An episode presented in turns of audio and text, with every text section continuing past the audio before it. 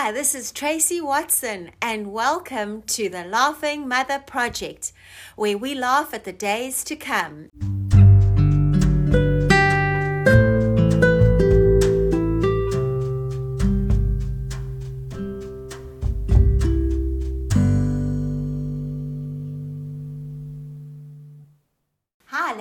Welcome back to episode six on the Laughing Mother Project podcast. I hope you're enjoying it as much as I am. I'm particularly excited about today's guests. Her name is Pastor Tanya Amey. Her and her husband pastor a church in Windhoek, Nam- Namibia, and um, that's how our paths crossed. Tanya, thanks for giving of your time and coming and sharing your heart on this platform today. Hi, Tracy. I love this platform, and I just want to start off by saying thank you so much for thinking of me and including me in on what you're doing. Um, I love you dearly, so I'm super excited to answer these questions and have this dialogue with you and hope that it helps someone who's listening. Tanya, we already loving you. Thank you so much for your time again. Let's start off with some of the questions. I think the first thing we need is some background to you. We need to know from you where you were born and how you grew up and just how you came to know Jesus. So, where did I grow up? As you know, I grew up in Los Angeles, California, in the USA, born and raised, and I grew up in a Christian household. So, um, what that looked like was my parents lived Christ before us, my sister and I, and we went to church on Sundays. We, my parents were a part of the ministry, be it prayer or volunteering in some capacity. So that's kind of all I knew. And of course, being brought up in the church, I was involved in everything the church had to offer from the choir to children's church to whatever activities the church provided. I was I was engrafted into it. I was literally woven into the um, structure of the church. So I've known um, God all my life, but I don't I don't know the exact time where I gave my life to Christ, but I know it was very very early on, and it was sincere um, because, like I said, of what was lived before me. So it wasn't that it wasn't that I didn't know who God was, but at that point I made a personal decision to make him my Lord and Savior, and I've been rocking with Christ ever since. Friends, did you hear that line? Lady T, you said that your parents lived Christ before you and your sister. And I just think that's pure gold. That is so powerful. Um, I know that it was really cool for me to be able to see you ministering in church, and you've got this beautiful presence, and you know how to host and uh, host the presence of God and minister to people from the pulpit. But what was really great for me was visiting you in your home and just seeing how naturally you love on your kids and you just do life in the most natural way. You've got a great sense of humor. Um, so, how did you land up in Namibia? Um, was that part of your plans? Um, yeah, the church in Namibia, from the States to Namibia. Can you tell us how that story unfolded? Wow, the story of uh, leading a church in Namibia. Well, um, I met my husband, um, Pastor Michael Amey, in church when we were uh, nine years old. So we were about in the third grade. And it's crazy because I have um, kids that age. So to imagine that I met um, my husband in the third grade at nine years old in church kind of makes me, you know, uh, giggle. Granted, we weren't liking each other and dating, of course, at that age, but we became friends, really great friends um, at that age. And through our church, um, got involved like like I mentioned earlier. I was involved in everything the church had to offer, and so um, was my husband at the time. And so one of the things, the one of the first things that we um, did on a, in a, on a larger scale was um, go on a missions trip.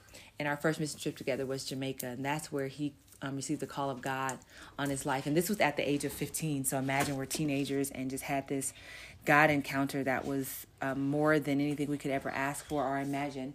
And so, with that, it just was in our DNA, it was engrafted in us. And so, therefore, with just having been exposed to um, the world at large, one of our our songs and confessions that we would constantly sing and, and, and cry out to God was Here am I, send me to the nations as an inheritance.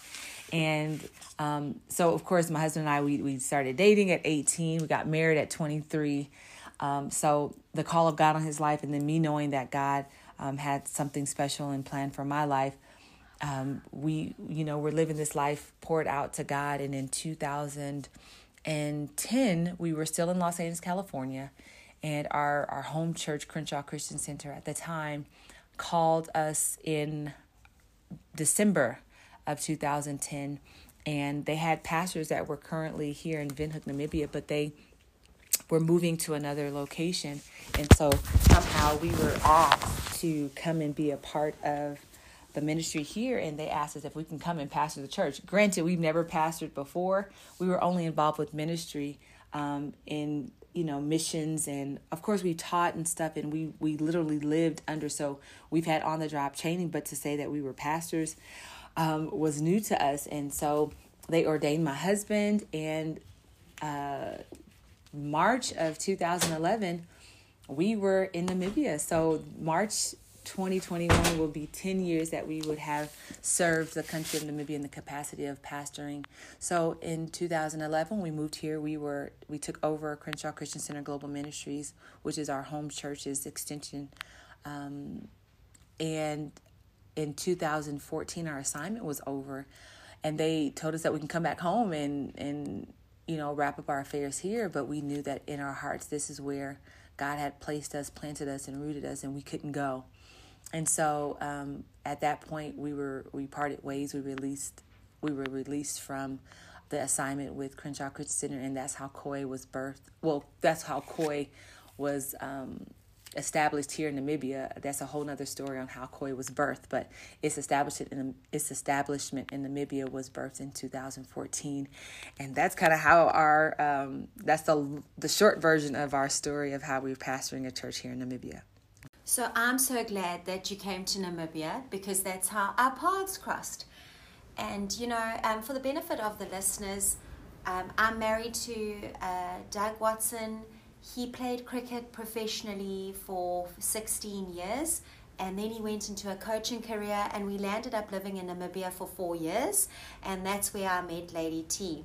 I actually taught Michael, her firstborn son, and he's such a character. In fact, I have to tell this funny story about the fact that his name is Michael, and of course, he came American. Um, well, he was an American, and we were part of a school which was largely Afrikaans. And in Afrikaans, the word for friend is Mikey but that was his name as well. So he got there, and people were like saying, Hello, Mikeys, and it means hello, friends. And he just thought everybody was saying, Hey, Mikey, hey, Mikey. but he has, he has, I mean, he's just blessed with people skills like in loads. So that was just really cool. Um, talking about Michael, um, you're his mom Lady T, what is the role of a mother? What would you describe a role of a mother as being? How do I see my role as a mom to my children and to the nation of Namibia? Well, at this point, um, there's so many hats in my role as a mom, but I think most importantly, and I heard it said this way and it really stuck with me, that I'm not raising kids, I'm raising adults. Um, they're going through the process, and in that process are are the, the adolescents and the kid stage, but I'm raising adults because essentially at the end of my um, impartation, as it were, they'll be adults. So I need to make sure that as I'm raising them in the different stages that they're um, that they go through, that at the end of the day they are responsible, um, contributing um, adults. And so my role is that um, of a nurturer, I think, first and foremost, but um, at the crust of it all or at the core of it all is to,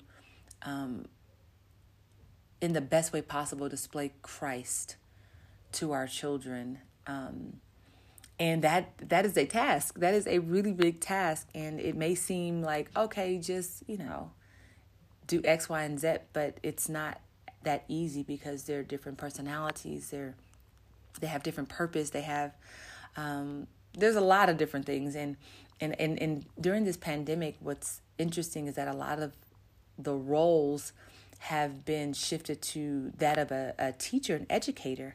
Um, however, um, the pandemic was not the trigger for me to become an educator for our children, but I started to homeschool our children in 2019, the beginning of the year, and um, for for reasons that my husband and I came to, um, and so I got a head start, and it was just a completely different um, role that I had to play. Uh, um, it, it, it, it harnessed a, a, a level of respect for teachers and educators as a profession, but it also made me appreciate and, and truly love. And we're, I'm still homeschooling, and the kids are actually in class now. And but I truly love um, the opportunity that I that I have to shape and mold our children in a in a holistic way.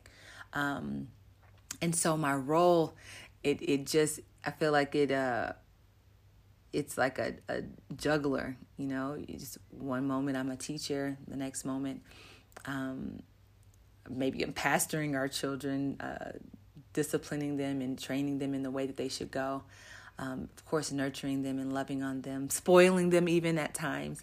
Um, but nonetheless, that role that I get to um, play in my children's life, I find that to be um, a role that has a a, a wider cast net for the people that I get to mother in a spiritual capacity um, within the church. And so um, it just it's just a it's it's a grace that I know is sufficient from our Father that allows me to have the capacity to have the roles and, and to to um, play the roles in the lives of not only our natural children, but the spiritual children that God has blessed us with. And yo, it keeps us on our, it keeps me on my toes. It keeps me um, constantly um, um, doing inventory on self and checking myself to make sure that I am representing um, the person that I want my children to grow up and love and appreciate and value because of what I've instilled in them, and of course, all the other people that I have the wonderful privilege to um, mother. So, Lady T, I just love your answer there. Um, that's amazing because that's what this podcast is actually about. It is about being prophetic. It is about having a goal of, well, just just having a a mindset of the fact that you're raising your children into maturity, and I think that you're doing that so well. Um, but can you tell us? have you have you got any advice to give to somebody who is raising their child up in a culture that is different to the one that they grew up in?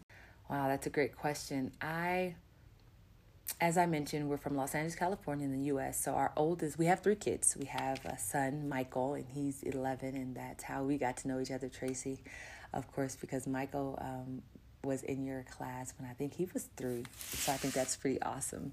Um, then we have two daughters Jasmine, who's middle, and she just turned nine, and Chloe, the baby, uh, she's three. Now, Michael was born in Los Angeles, California, and he was one and one and a half. He was turning two um, the year we moved here. So we moved here in March 2011, and he was turning two that June. So all he knows is Namibia, even though he's very well aware of where he was born. His raising, uh, uh, where he was raised and where he's being raised is in Namibia, in Windhoek. And our girls were born here.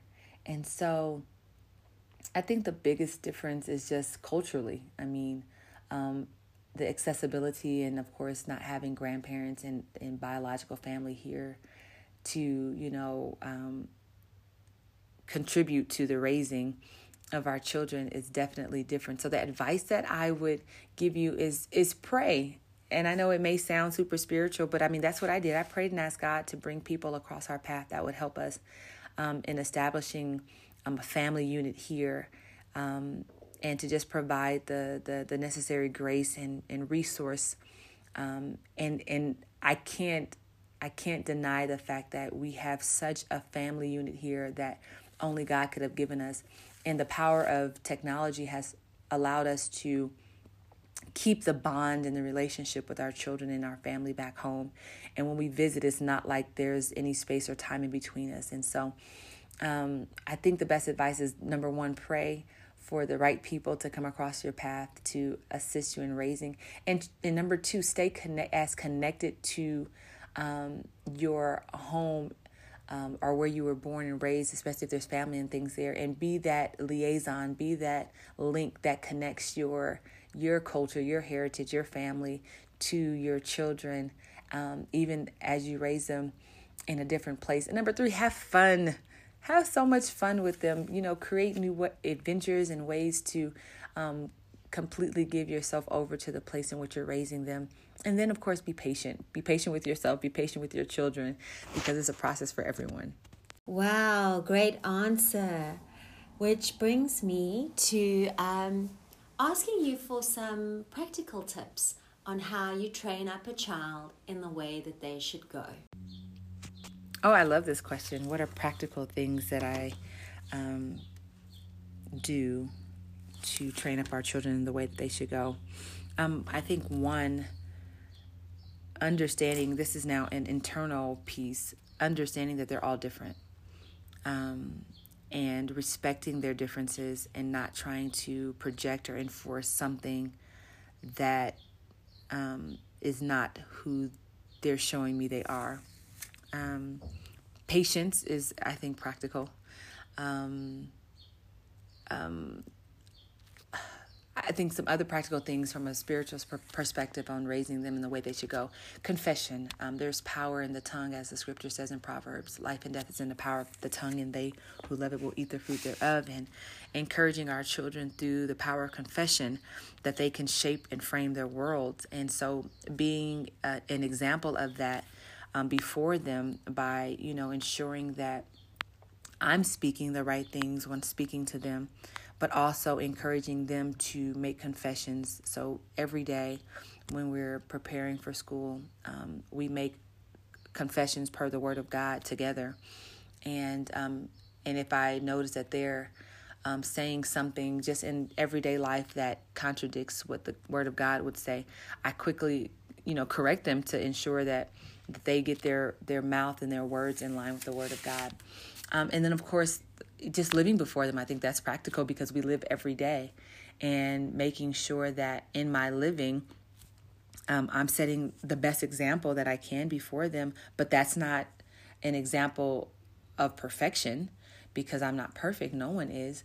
But showing them um, the best version of myself every day and then being quick to correct myself and apologize if I've made a mistake or if I did something wrong to show them that in life there are mistakes, but that we don't beat ourselves up and we don't stay in our mistakes, but we fix them, we correct them, we apologize where apologies are needed, and we progress and we move forward. So a const- constantly com- com- constantly conversing with them um, is another practical step, you know, and and you know um, setting time out, being intentional about the time and the and being in the moment. One of the confessions that we make together is that I will be present in every moment. And sometimes that's a challenge because there's so many different things that are pulling you. I mean, there's your phone, there's work. I mean, we're still running a ministry, so there's um there there are pulls in that direction. Our youngest, who's three years old, is not fully in school, so there are needs that she has. Of course, there's the cooking. Sometimes there's the cleaning. There's meeting and tending to the needs of my husband, and of course, tending to the needs of myself. So um, a practical step that I'm still working on is to be present in every moment to make sure I'm intentional about the moments that I spend with our children and being careful not to just, you know, brush them off. Um, but if I need to just take a pause on whatever I'm doing to give them the attention that they need so that they know that they're valued and that they're important to me, more important than anything that I may be doing. Um, and and so those are just some practical ways. And then of course you know making sure we do things together whether that's going out for ice cream or going to the mall taking field trips to the nursery um, and just doing things that they also like to do. Uh, one of the practical things that we also um, do is is we take them on the journey. We I, I'm, I'm careful my husband and I are careful to make sure that our children know that they're our first priority and they're our first ministry because um in the history of my growing up, you know, there's a lot of stories that one hears about the church being put before their family. And I wanted to be very cautious in that. And so um, we take our children on the journey. One of the reasons why we're homeschooling is so that they can travel with us and they can experience God through watching us. Um, so they know that, you know, they the church doesn't come before them, but that they have a, a love and a reverence for God because of the examples that we set before them.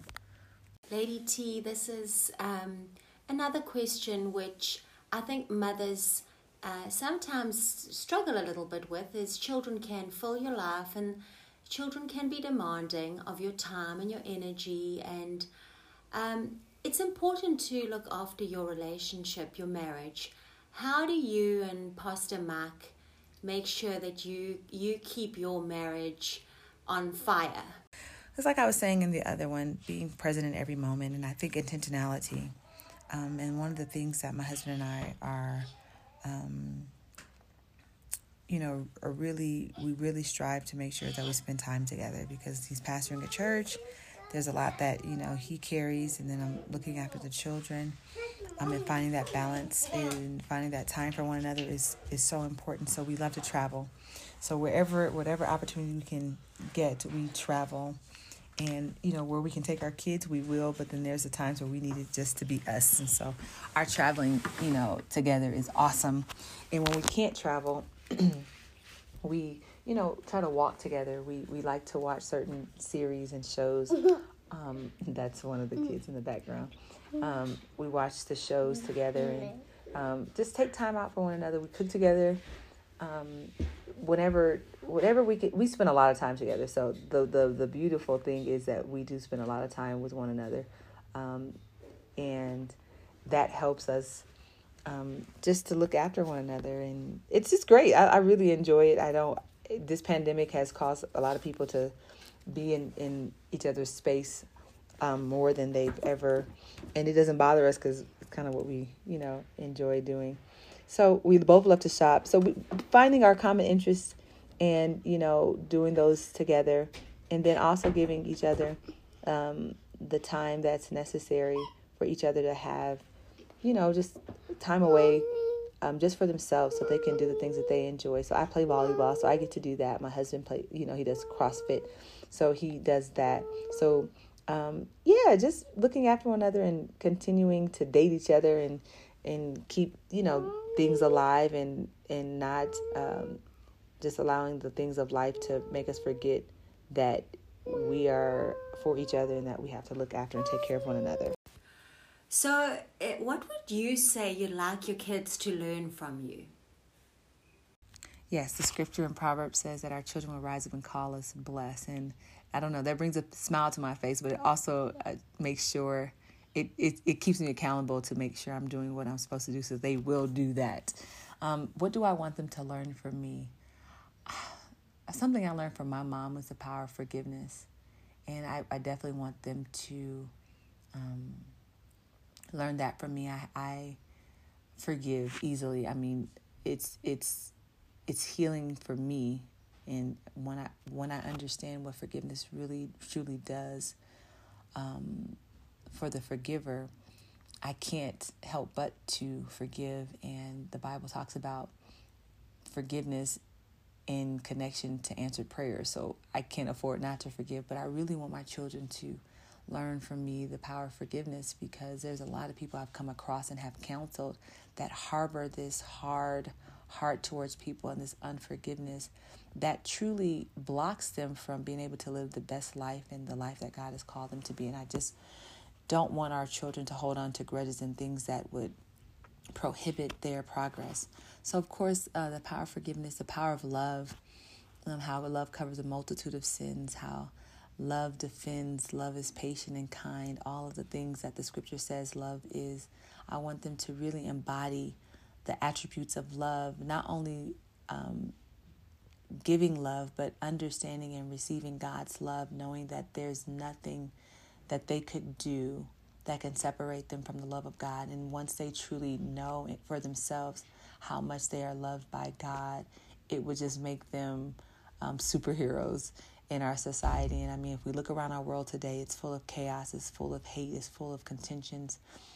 And we need more love. We need more um, uh, compassion and so teaching our children how to forgive teaching our children the power of love and compassion um, that that ability to feel something so much that it moves them to do something so i don't want them to just sit back and say oh shame this has happened or oh too bad for that person i wanted to move them to a point where they're sensitive and definitely obedient to to do something and to make a change. And um, I mean, there's a laundry list of things that I want them to learn from me, um, but those are some of the main ones that I think of off the top of my head. And of course, in so teaching them, I have to live that because I can't say to do something when I don't do it because they will be the first one to correct me. So I allow my life um, to do the the teaching, and so when I say it, I can always reference my lifestyle when I'm you know teaching them something. It's like, does mommy do that? Does mommy not do that? And then they can they can they have a correlation that the way that I live is also what I'm saying, and that the the integrity of their lives and the words that they speak um, will take them far. Lady T, it's been so special. Um, I really think that this is one of those podcasts which are incredibly rich. And uh, it's one of those things that I think you need to, as a listener, go back to and, and listen to again because there's so much to be gained from the advice that Lady T has given us. Um, you know, if you want to hear more of her or learn more about her, she's an amazing teacher. She's got a brilliant way with um, just with ministering to people. So you can you can look her up um, on Instagram, Facebook. You can look up the website of Koi Church, and I'm sure you can get hold of some of her material and some of her sermons and Pastor Mark's sermons. Lady T, God bless you. We're so grateful for you. Thank you so much. Tracy, thank you so much for this opportunity, for thinking of me, and for sharing your platform and allowing me to share my heart's my heart as it pertains to mothering. Um, love you.